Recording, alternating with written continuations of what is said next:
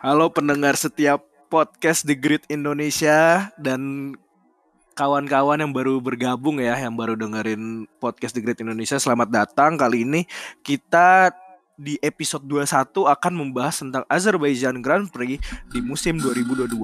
Nah, musim 2022 ini nih menjadi pembeda untuk kita dapat menilai performa suatu tim karena emang desain mobilnya juga beda dan regulasi-regulasinya juga pastinya berbeda juga.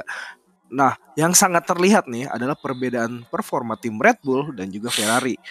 Setelah kejadian double DNF di balapan pembuka musim ini, Red Bull nih kita lihat pelan-pelan mulai menunjukkan konsistensi performa mereka dengan beragam rangkaian 1-2, posisi 1-2 yang diraih. Ini kalau gue bilang sih ya, kalau di race-race awal pada ngeledek sih Red Bull. Ah, ini mah RPPT apa sih? Kayak baru aja reliabilitas jelek kan, orang-orang pada mendewakan lah sebutannya tim-tim merah ya kan, dan tim Mercedes juga nyindir. Iya, dan nyindir juga tuh. Parah emang. Hal ini bertolak belakang dengan performa Ferrari yang justru malah cenderung menurun dan permasalahan power unit yang tidak kunjung usai. Bahkan bukan cuma Ferrari aja, tetapi Alfa Romeo dan Haas yang juga memakai power unit Ferrari ikut mengalami masalah di Azerbaijan Grand Prix kemarin. Nah, untuk membahas episode ini gue ditemenin nih oleh, ya kalian udah tau lah, Tirto dan talent kita satu lagi, Natasha. Halo guys, gimana kabarnya malam ini? Halo. Oh, gue kira lo masih halo. Intro tadi panjang banget. Oh enggak, sorry lah ya. Intro gue kan gak kaku ya, gak kayak founder. Gak apa-apa sih, bagus. Gimana kemarin nonton gak GP Azerbaijan? Gimana kalau menurut kalian tuh awal-awalnya tuh gimana? Iya, sejujur banyak aksinya sih, walaupun gue nonton coy, 50% race-nya gue nonton gue. Oh, kira nonton highlight doang. Tapi gue mungkin gue kayak ngikutin ini ya, fans tim merah ya, kayak tengah-tengah turu gue. Udah ini udah bersih-bersih lah ya garasi. Udah itu lah gue liat kemarin bahkan di highlightnya tuh pas Leclerc apa namanya mesinnya berasap, udah ada yang nyapu tuh, ada kayak keluar dari garasi, udah lepas helm kan, udah pada cuci tangan, udah ada yang ganti baju rumah malah, udah pulang kayak. Parah. Natasha kemarin gimana pas nonton? Awal-awal sih aku ngiranya bakalan ngebosenin sih. Taunya ternyata seru sekali. Iya.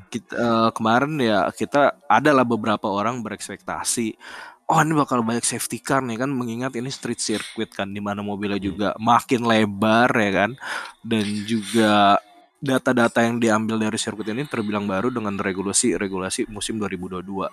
Cuman ya gue akuin sih banyak driver yang tahu diri lah ya, maksudnya kalau misalnya missing braking point, dia masuk ke escape zone ya sebutannya ya kemarin ya. Dan mereka ngakuin 180 derajat turn kayak Vettel kemarin itu. Oh, Vettel tuh kelas banget. Bagus banget tuh. Itu profesional banget, dia tahu diri gitu. Gila. Cuman ya kemarin pas gue ngelihat Sainz ya, kita ngomong Ferrari nih, gue kira dia miss gitu loh, kayak kelewatan breaking point-nya. Terus kok nggak mundur, gue tungguin kan, yellow flag, ternyata gearbox problem. Ada lagi permasalahannya buat Sainz, kemarin gravel, sekarang gearbox. Kurang apa ya?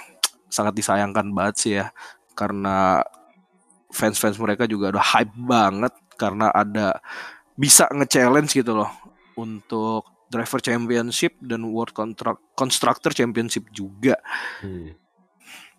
Nah, ngelihat dari race kemarin nih, menurut kalian apakah double DNF bagi Ferrari ini menandakan bahwa mereka itu udah kayak nggak bisa lah untuk ngerebut driver championship dan juga world constructor championship? Menurut kalian gimana? Coba Natasha, boleh diminta pendapatnya? Kalau kata aku sih masih terlalu dini ya buat kayak nyebutin Ferrari udah keluar dari Constructor Championship gitu. Karena ini juga baru ronde ke-8 kan, masih ada belasan race lagi gitu. 15 race lagi ya bang? 15 ya, makanya. 14 ya kayaknya, kan 22 race. Lupa gue, Rusia dikeluarin. Iya. By the way, iya udah tidak terdengar lagi berita tentang Rusia ya. Jadi udah biarin aja tuh. Iya, gitu. Gue mau nanya dong, kemarin berarti point difference constructor berapa antara Red Bull sama Ferrari jadinya? Gue sih bisa ngejawab gede sih. Udah puluhan deh kayaknya. Iya, udah jauh banget. Karena emang kalau ngelihat ya dari tim standings itu Red Bull megang 279 poin sedangkan Ferrari itu 199 poin. Dan malah ini kayak mau disalip sama Mercedes gitu kalau iya, tandanya Mercedes Ferrari. Itu udah di belakangnya tinggal nyodok doang habis itu udah ada yeah. Ferrari. Tapi not bad ya buat Mercedes ya, maksudnya kayak solid juga maksudnya dia tiba-tiba bisa-bisa aja dia in the middle of the season snatching second place menurut gua. Bisa aja. Kalau menurut lo gimana tuh? Mereka nih si tim merah ini dari race ini tuh dari 8 race ya dengan hasil yang kayak gini tuh masih bisa gak sih menangin driver championship buat Leclerc dan World Constructor buat Ferrari? Menurut gue sih masih bisa sih harusnya kalau mereka. Again, gak tau sih, gue tuh ngeliatnya dari setiap race ya ada aja peraturan berbeda. Ada yang some race there have like this shitty strategy. Some race mobilnya tidak mendukung. Some race driver error. Jadi kayak a lot of things yang sebenarnya kayak nggak bersangkutan gitu loh. Tapi it happens di Ferrari semua gitu loh. Bisa happens to all team juga sih. Bisa happens to all team. Tapi kebetulan ya, unluckily Ferrari berturut-turut nih berapa race nih ada aja problemnya.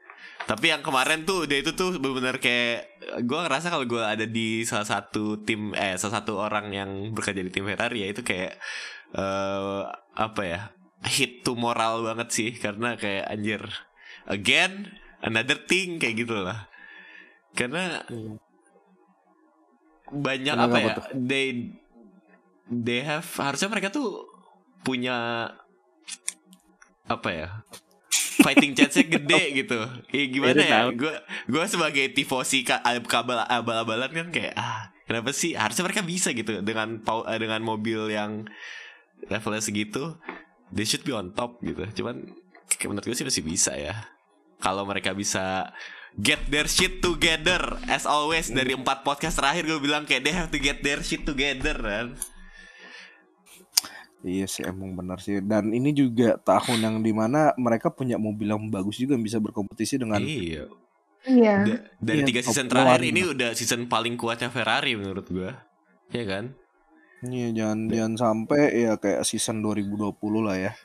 Atau mereka mau mencoba memakai kontrol oilik lagi gitu. Boleh silakan. Waduh. Kena penalti cuman lagi. Cuman ini sih kalau gue lihat juga untuk persentase menangnya tuh agak-agak kecil ya. Bukan gak ada cuman kecil. Karena ngelihat performa Red Bull juga kan mereka juga bisa ngejar Ferrari dimana Leclerc bisanya 1. Bisa aja Sergio Perez di 2 kan, Verstappen di 3 dan Sainz ya di belakang mereka gitu. Selalu kayak gitu dan mereka penentuannya itu di race day. Dan kita ngelihat kemarin di Azerbaijan di turn pertama itu udah diambil sama Sergio Perez karena Leclerc melakukan lock up breaks-nya. Iya. Itu ya agak memilukan lah ya, bukan memalukan lah, memilukan banget. Ya, ada interesting fact Verstappen menang memenangkan balapan lebih banyak ketika Leclerc on pole daripada si Leclerc menang balapan ketika dia on pole. Kayak that speaks something dude. Tapi ini sih gue kalau ngeliat dari problem Ferrari ini selalu power unit mereka ya dan sometimes juga gearbox kan. Tapi bisa nggak sih ini terlalu dini nggak? Bilang power unit Ferrari ini kurang reliable. Menurut kalian gimana? Bisa jadi ya itu mungkin bukan unreliable pas balapan ya, cuman kayak longevity dari dari komponen ya. Karena sebenarnya pas balapan sih kemarin-kemarin gak ada masalah kan. Cuman ketika balapan sekarang kan ini berarti udah aus nih di balapan ini nih. Makanya kayak banyak problem gitu. Jadi kayak kelihatan kayak dari berapa deh 8 race ya 8 race abis gitu. Power unitnya kayak udah aus gitu. Yang sebenarnya tim-tim lain, tim yang di luar Porsche Ferrari belum, masih oke-oke aja gitu ya. Yang udah ganti ICE siapa aja sih? Kayak baru 2-3 driver ya. Itu pun juga karena kalau nggak tabrakan kayak si Schumacher, ya problem di Ferrari. Yang si apa namanya Alfa Romeo waktu itu juga, kelihatan dari situ sih. Oke. Gimana kok menurut Natasha gimana? Ya, kayak kata aku yang pertama aja sih sebenarnya. Apa tuh yang pertama? Aduh, sialan. Kita semua short term memory di sini. Ya emang sensor. Ya please. Aku juga sama, sorry. Yaudah, guys yang mendengarkan mungkin ntar bisa di playback dikit kita denger ya, Natasha. Dan bisa komen di bawah ya Natasha tadi pertama bilang apa. Sorry Gak apa-apa. Kan fans Mercedes biarin aja gak apa-apa. Mana penting Ferrari ya. Kayak peduli setan sama Ferrari. Iya gue ngeliat Mercedes kayak ini sibuk sendiri nih. Ngapain ya mereka ya? Russell tetap Mr. Konsistensi, ya kan? Lewis Hamilton tetap, ya itulah. This man is so, this car is so undrivable man. Selalu kayak gitu. Ya tapi mereka ya, gue ngeliat Mercedes sih terus ngimprove sih. Dan mereka ngebuktiin hal tersebut ya udah 8 race kayak gini.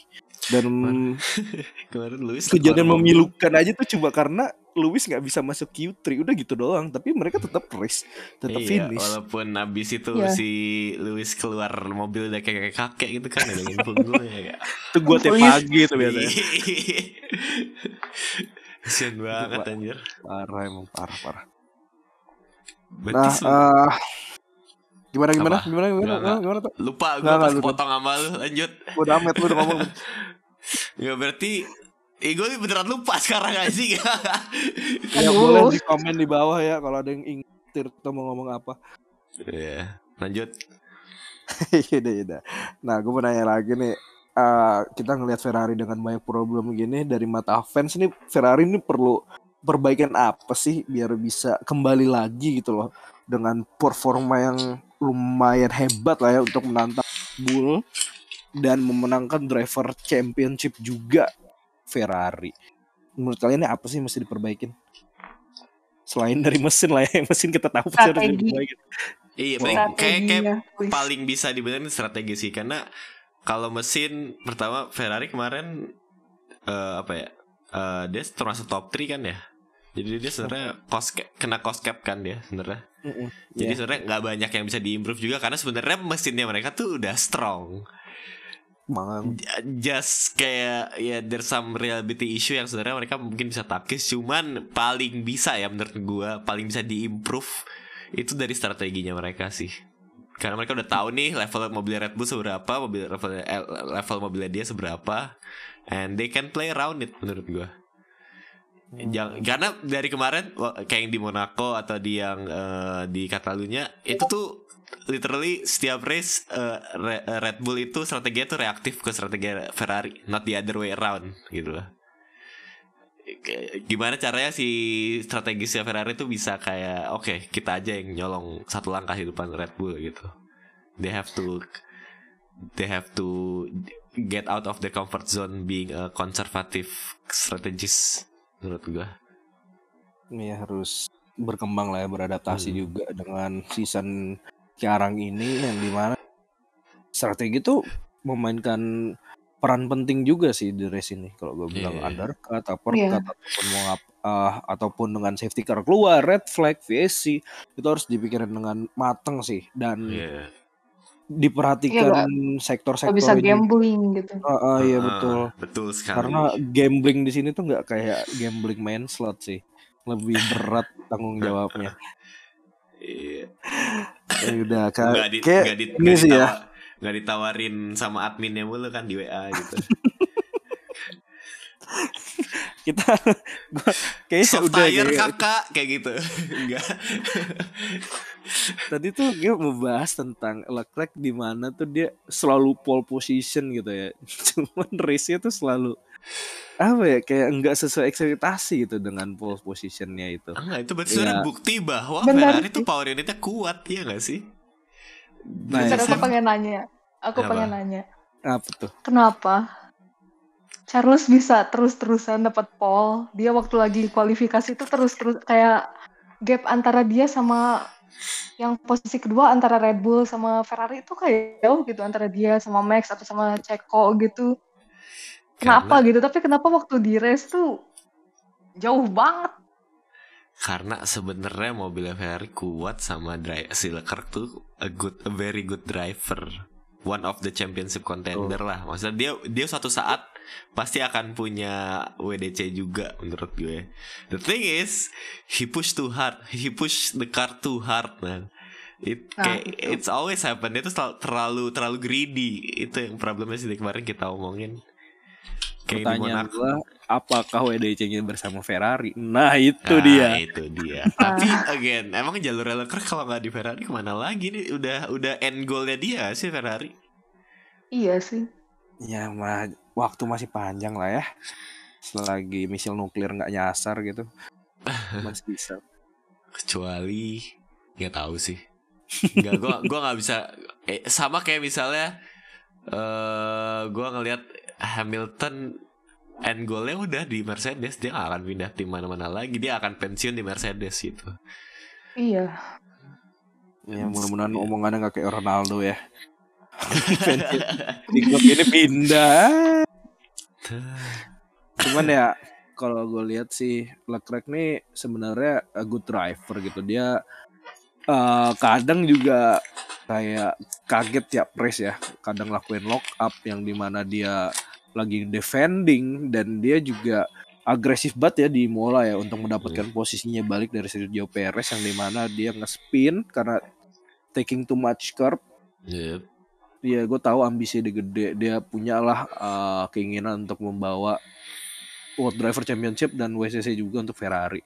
Cuman ya dari sini Leclerc harus lebih waspada dan sabar nunggu momen yang tepat ya, agar dia tahu gitu loh, oh ini dia bakal defending kayak gini, atau enggak gue di sektor ini lebih cepet gitu, di turn ini gue lebih cepet, gue bisa nyalip dia di turn ini kah atau di sektor ini kah, dia mesti tahu gitu. Jadi dengan pengetahuan tersebut ya gue bilang dia bakal jauh lebih dewasa dan dia bisa tahu kapan harus menyerang dan kapan harus defending, enggak kayak sebelum-sebelumnya.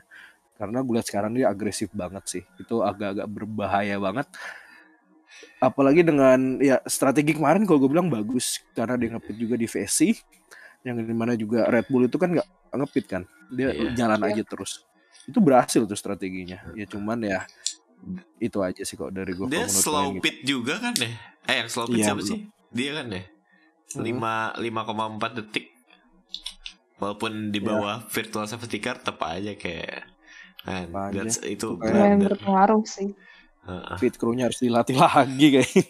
Itu blunder ke ini tau, itu kayak ngaruh ke state of psikologi lo gitu loh. Ketika sih kayak gimana sih, kayak misalnya lo lagi nyetir terus kayak ada hal yang mengganggu aja di kepala kayak sih kenapa gue slow pit stop gitu, terus kepikiran gitu pasti.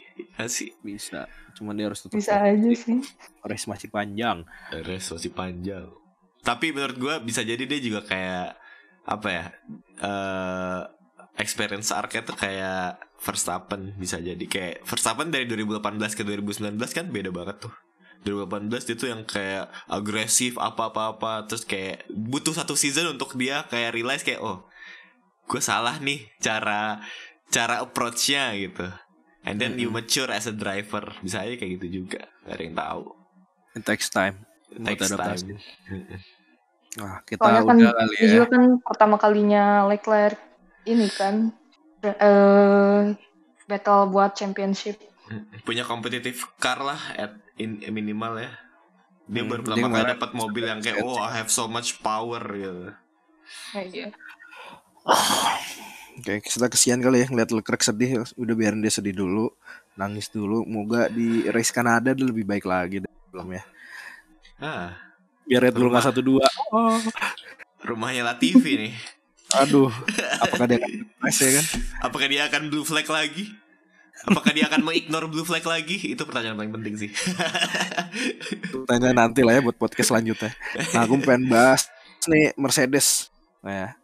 George Russell ini kan mendapatkan podium ketiganya dan keempat bagi Mercedes di musim ini.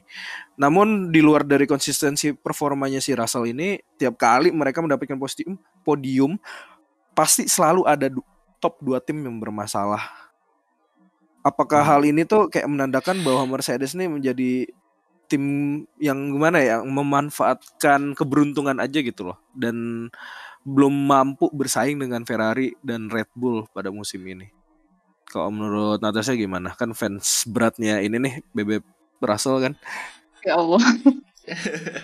Tapi beneran ya, sorry to say, tapi iya, mereka tuh kayak bergantung sama keberuntungan. Soalnya ya gimana ya, Mercedes musim ini tuh bener-bener kayak bobrok banget, sumpah. Wanaw.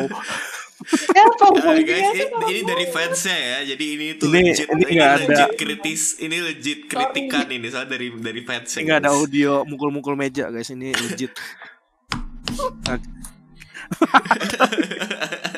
Nah, ini beneran seriusan. Oke, lanjut aja.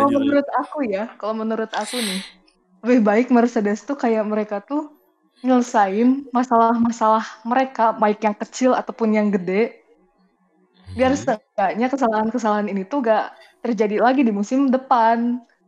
Jadi biarin aja gitu, kayak misalkan kayak musim ini tuh udah aja gitu, gak usah berharap sama driver sama constructor championship lah, udah aja gitu, kayak lebih baik siap-siap buat musim depan aja. Kayak Ferrari udah mahas. Betul. Karena kita ngelihat juga ini ya regulasi baru, dan Mercedes sih gue bilang beruntung juga ya, dengan ya dia kan kemarin top 3 teams juga ya, pasti ada yang di limit juga kan, kayak semisalnya waktu di Wing Tunnel ya kalau nggak salah ya. Di Wing Tunnelnya juga dan juga ya hal tersebut sih gue bilang vital ya buat aerodinamis mobil, buat ngetes aerodinamisnya gimana. Cuman ya beda lagi kalau misal udah masuk ke track, kita kelihatan banget sih. Iya. Tahu gak? Oh iya.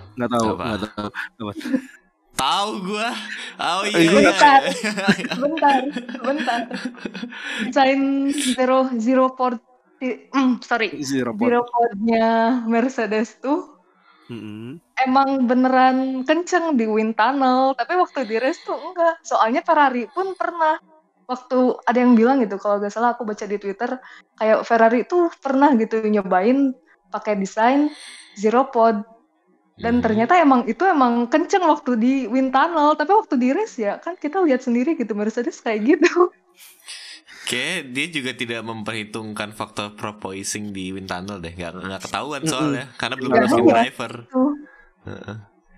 Oke, lu mau nge-push sekenceng apapun, kalau misalnya itu bikin punggung lu sakit, pasti lu angkat gas dikit gak sih? Iya, bahaya banget coy, asli. Bayangin lagi long strike ya kan, terus lu joget-joget mobil, breaking point-nya di situ kelewatan, depannya udah barrier aja, kan ribet kan. Iya. Menurut gue Mercedes, kalau gue jadi Mercedes ya gue nggak peduli sih sama kayak apa. I mean do whatever it takes to get advantage. Kalau emang lawannya making mistakes terus dan itu berefek menjadi lo mendapatkan advantage, just take it man. Gak ada salahnya. Siapa tahu bisa juara 2. Karena menurut gue gak bisa juara 1 sih tahun ini ya. Stay tuned ya, realistis aja. Realistis aja, just do whatever it takes to gain advantage aja sih menurut gue. Cuman WCC bisa lah ya top 2. Harus. Menurut gue pun ya, someday di season ini bisa aja dia ada menang race gitu. Bisa aja. Siapa tahu gitu lo crack tabrakan sama Verstappen, terus Sainz mesinnya mati terus nabrak siapa namanya Perez, itu gak ada yang tahu gitu kan. Terus dia satu ya kan. Iya, karena seiring gue nonton F1 ya, maksudnya hal yang probabilitas tinggi terjadi adalah semakin ke ujung season pasti semakin sengit dan orang semakin tensinya semakin tinggi, dan mistake yang kayak tabrakan-tabrakan antar posisi 1 posisi 2 tuh pasti ada aja ntar terjadi gitu loh. Karena sama-sama gak mau ngalah gitu. Karena ntar bisa jadi poinnya makin tipis atau apa gitu, yang bikin mereka akan ngambil higher risk, yang mungkin Mercedes bisa come out on top of that gitu loh, ketika risknya gagal di gitu loh. Pasti sih di akhir-akhir season kita pasti ngelihat persaingan tim yang begitu ketat, dan ya hot comments pasti bakal keluar lah driver, antara tim prinsipal, terus ya ujung-ujungnya FIA lagi sih yang salah sih. Ntar kan ini udah nggak boleh hubungin race director kan ya, ntar kalau desperate itu si apa namanya prinsipalnya lari ke atas gitu kayak woi gak bisa woi, misalnya masuk ruangan gitu kan gak ada yang tahu. Iya dong, gak gitu. Didobrak gitu. Anarkis. Kan apa? Toto gebrak meja udah, rusakin headset udah. Abang rusakin mobil, rusakin mobil. Pintu aja kedobrak pintu. Iya. Ganter Snyder apa pintunya dibanting udah pasti ada kayak gitu. Ya apa-apa lah ya. Ya pasti itu terjadi karena emang ini race-nya penting juga ya, duitnya juga banyak anjir. Gue juga pasti bakal ngakuin apa aja lah buat dapetin duit tersebut. Lagi miskin coy. Ntar lagi jalan di apa? Lagi jalan di grid gitu kan. Diselengkat kakinya kesleo gitu, gak ada yang tahu. Aduh. Kalau gue keinget Ocon sama Verstappen ya, itu tahun kapan? 2018 ya. Yang berantem itu kan. Iya, di Brazil lah soalnya. Iya. Aduh, jangan sampai terjadi. Blue flag off. Bukan death sih, apa ya itu deh. Seru sih, gue pengen lihat gitu, kayak tension driver tinggi, seru gitu kelihatannya. Berarti sekarang kan udah ada cool down room. Iya, dia really passionate about racing gitu lah, nggak sih? That's what we're trying to watch. Dan gue juga orang driver kayak pada temenan semua gitu. Ya temenan juga bisa berantem sih. Bisa. Kalian fans DTS. Iya kan, yang suka nonton DTS kan, fans jebolan DTS kan, taunya kan, wow F1 drama gitu ya. Padahal iya, dan juga ini sih, kadang kan juga driver kan suka ngomong ke engine, punya pace lebih bagus nih daripada dia, kasih gue lewat. Itu kan kadang kan beberapa pihak kayak ngeliatnya, ngapaan sih nih orang ya kan gaya banget. Iya.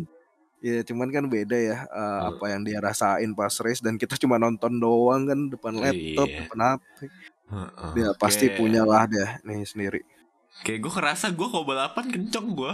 Terus kemarin main F1 nabrak gue. Kayak gak ada yang tahu ya kan. Ego fan F1 tuh lebih tinggi daripada ego driver sebenarnya. Itu time trial kemarin ya. Time trial kemarin gue pakai mobilnya Mazepin, beneran ngespin gue. Susah ternyata gitu ya. Ternyata susah guys. Nah gue ngeliat juga nih Mercedes nih, dia selalu berinovasi untuk mengupgrade mobilnya juga ya, ke mobil W13-nya. Dan apakah menurut kalian nih dengan banyaknya upgrade yang diusung oleh Mercedes ini bakal nggak sih untuk menantang Ferrari dan Red Bull ya untuk dapetin posisi 1-2 lah ya, bukan di driver championship, cuman di race tanpa mengandalkan keberuntungan mereka? Mungkin nggak sih? Mungkin sih. Kalau kata aku mungkin. Yang penting konsisten aja gitu. Terus kayak dari sisi power unit juga, yang penting reliable gitu. Iya tuh reliable tuh kayaknya suatu hal yang difokusin ya untuk season ini. Kalau reliable, Mercedes sudah terbukti reliable gitu.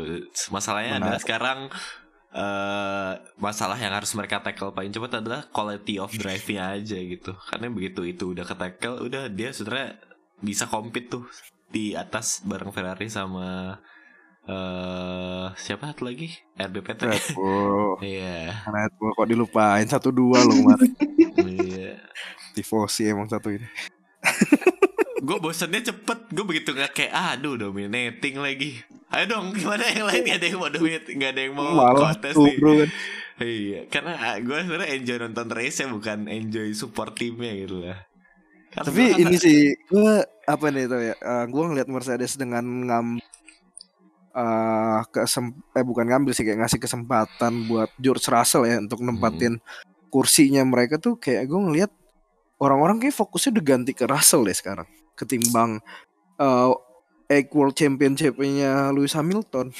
Well, you're talking about a man that defeat his second driver.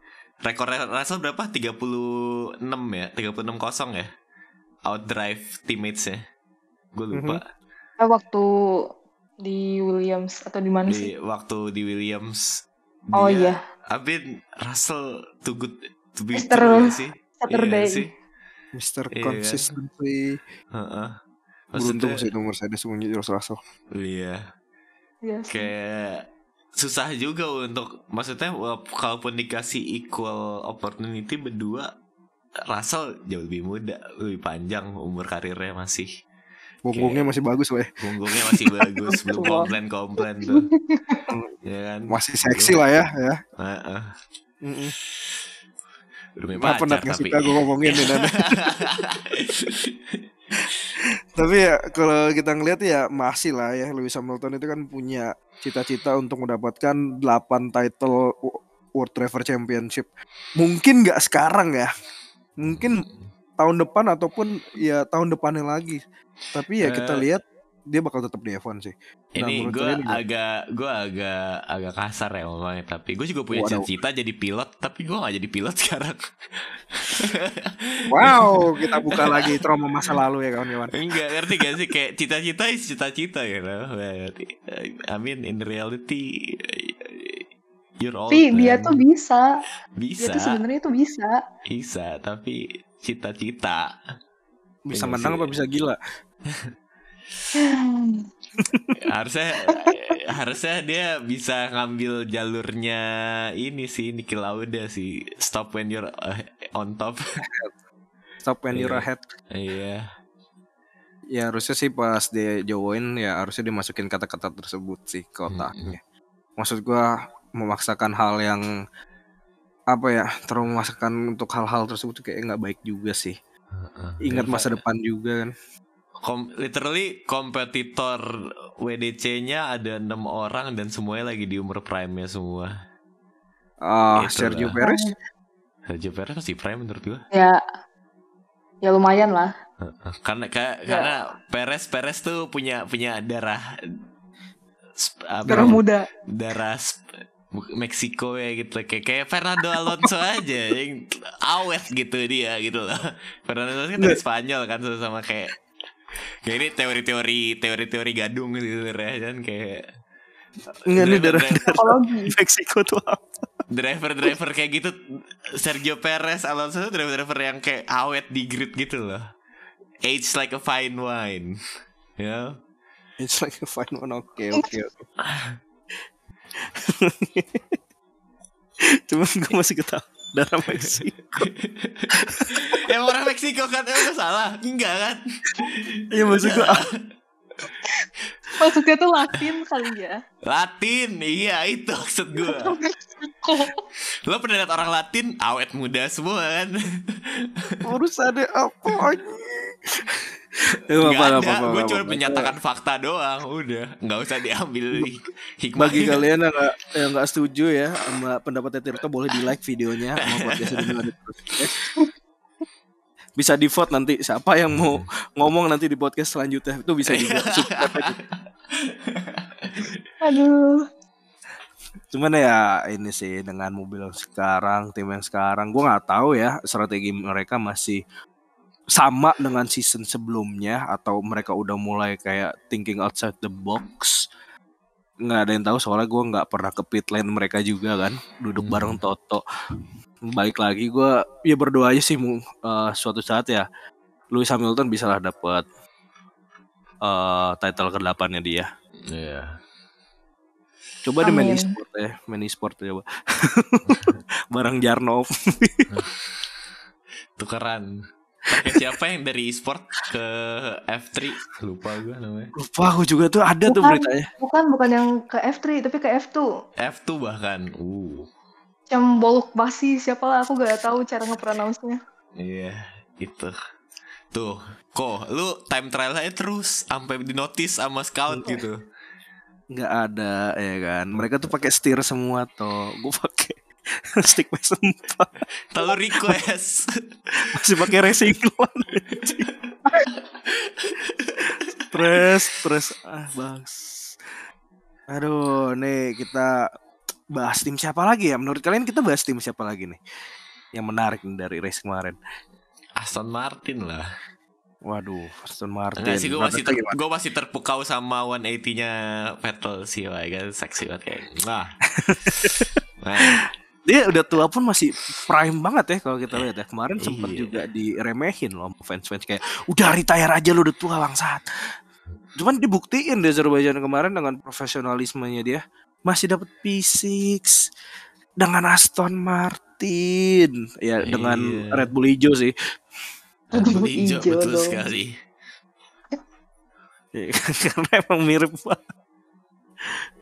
Cuman nggak tahu komponen apa aja yang masih original ya. Walaupun kita ngelihat kok ini mirip banget, kok ini bodinya jadi kayak gini.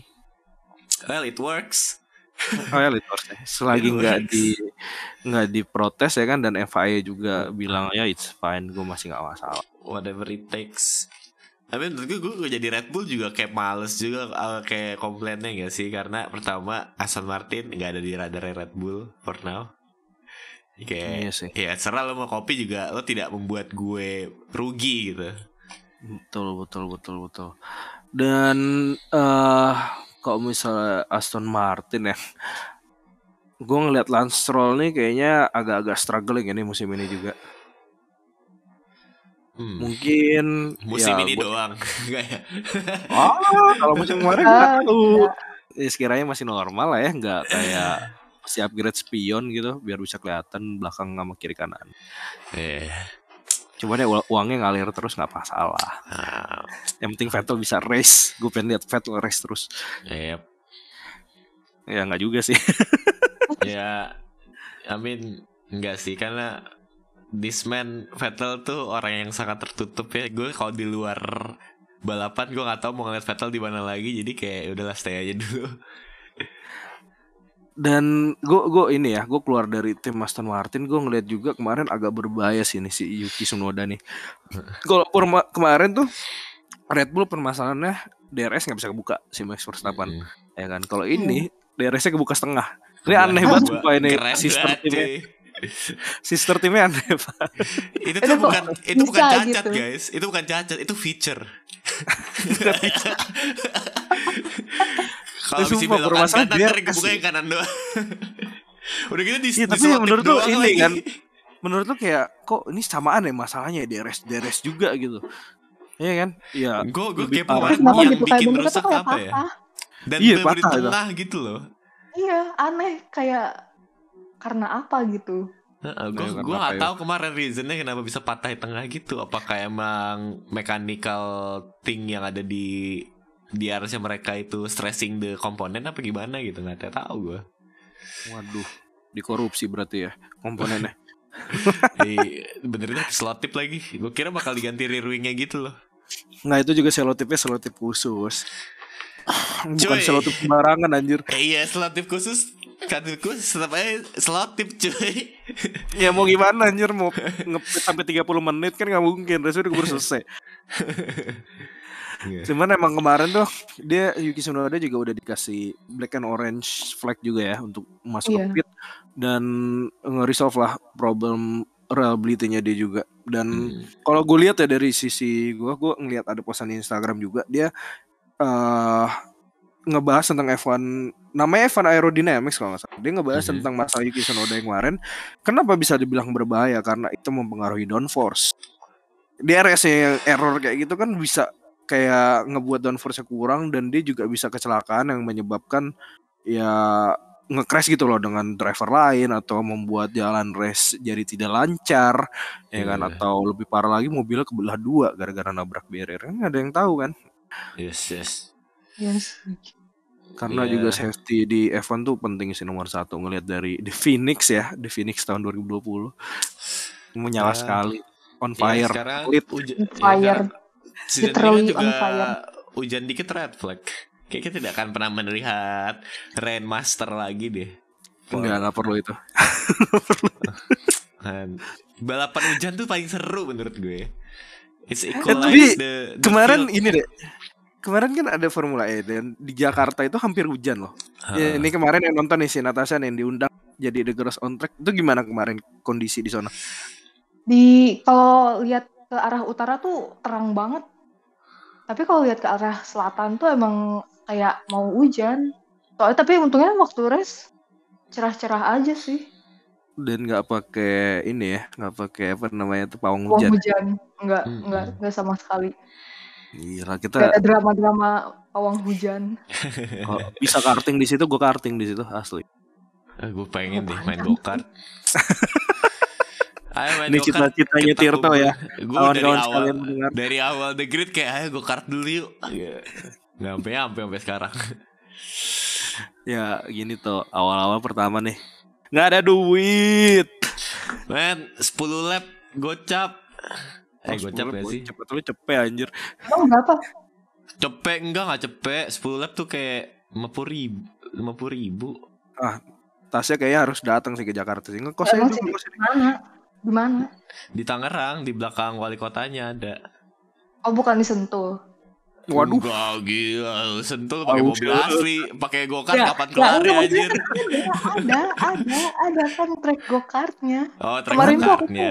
Ah, track go-kartnya. Iya. Gua tahu, gua kira di Sentul ya. Di Sentulnya baru setengah jalan udah pegel gua. Nah, itu Tasya kemarin ke Jakarta naik apa? Go-kart. Enggak lah, naik mobil pribadi lah. Wih deh. Kirain ya kan dijemput kan sama bebek Nick de Vries. Iya. Nick juga ya. Iya kan? Siapa tahu ya kan The Girls on Track. Wow. Kapan lagi loh diundang di Formula E. Gue kalau bisa ganti kelamin, gue ganti kelamin aja buat diundang. Gue mau jadi guys on track normal dong. Guys on track. What? Kemarin aja nggak ada itu. Alkohol itu nggak ada. Iya kan nggak ada alkohol kan kemarin. Ya, gak ada. Sponsornya nggak masuk. Nggak boleh. Kemarin kalian nonton nggak sih sampai beres? Ah, turu. Ini loh dari aku dua orang ini. Loh. Oh nggak kelihatan. Nggak kelihatan loh waktu lagi podium. Parah. Kurang tinggi apa gimana? Harus tunjukin lah nih. Woi, gue girls on track gitu. Woi, bentar. Kenapa? Kelihatannya tuh karena ada asap-asap gitunya, yang konfeti kayak gitu, aku jadi gak kelihatan. Ya, oh jadi gitu sebenarnya experience kalau nonton langsung tuh podium sebenarnya gak kelihatan ya. Kalau misalkan bisa maju ke depan ya bisa-bisa aja sih. Iya, tapi juga gue mikir kalau misalnya champagne jadi selebrasinya terus dilemparin ke penonton tuh jadi nggak boleh sholat 40 hari sih bagi yang muslim. Ya, terus kemarin botolnya apa dong? Es teh gitu. Aduh, teh pucuk. Ya itu untuk pembahasan abis podcast kali ya. Oke kali ini ada lagi nggak yang pengen dibahas dari race kemarin? Mungkin ada nih banyak, cuman karena kita ada yang kelupaan detail-detailnya. Kalian nih yang dengerin podcast ini boleh banget nge-DM IG kita, TikTok kita, atau komen aja tentang apa yang kalian tahu nih tentang race kemarin. Boleh banget. Itu ngebantu kita dan ngebantu sesama fans F1 untuk mendapatkan informasi yang sama. Daripada ya kan kita berpendapat terus tapi tiba-tiba ngasih informasi ya guys. Jangan kayak mention cuman kayak bang race kemarin bosen. Iya gue juga tahu. Tapi nggak bosen sih, maksudnya jangan memberikan opini gitu, berikan kayak topik gitu. Nah, kan dia bilang race bosen karena apa? Dia tifosi. Iya, tidur duluan. Maaf ya tifosi. Please banget dengerin, jangan nggak didengerin. Tolong banget ini. Nah, guys, gue tifosi kok guys, jangan tersinggung. Kita lengkap ya di sini. Ini top 3 fans semua ini di sini. Iya. Red Bull, Natasha Mercedes. Terus, oh Rama juga Mercedes itu, walaupun dia nggak nunjukin banget ya karena malu mungkin. Karena ya Allah, malu gitu. Nah, kalau Rama tuh masih sakit hati, terus jadi kan baku ini kan sangat melekat di hatinya dia season lalu ya, jadi kayak dia tidak mau membahas itu. Apa-apa lah ya. Itu penting banget sih guys untuk memberikan informasi yang kalian tahu. Jadi kita tahu lah ya, misalnya ada yang misinformasi atau apapun itu, kalian bisa banget ya kasih tahu gitu. Benernya gimana sih? Ya asalkan jangan aku ngeliat di Twitter nih tapi sumbernya nggak jelas. Jadi sumbernya kita sebagai komunitas ya. Jadi sebagai komunitas kita bisa membantu satu sama lain sih. Lebih kayak gitu aja. Iya. Yeah. Yeah. Ketimbang fans luar.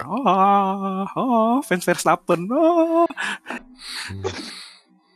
Yaudah ya, mungkin cukup kali ya pembahasan untuk episode Azerbaijan GP kali ini ya. Jika kalian ada masukan atau mau donasi, ya kan, mau donasi boleh banget. Oh, boleh banget. Walaupun kita belum buka link sama sekali.